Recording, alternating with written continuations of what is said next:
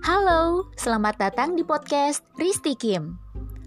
Setiap orang punya cerita tentang teman, keluarga, cinta mungkin, karir, atau hobi, dan sebagainya.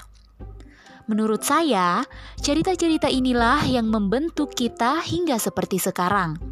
Cerita ini bisa berupa kenangan indah ya, atau bisa juga berupa ingatan di mana kita harus mati-matian untuk berdamai dengan kenangan ini. So, di podcast Tristi Kim ini, kita akan sharing seputar kenangan dan juga pelajaran apa yang paling membekas. Siapa tahu ada yang berada di fase yang sama. Jadi, sampai jumpa.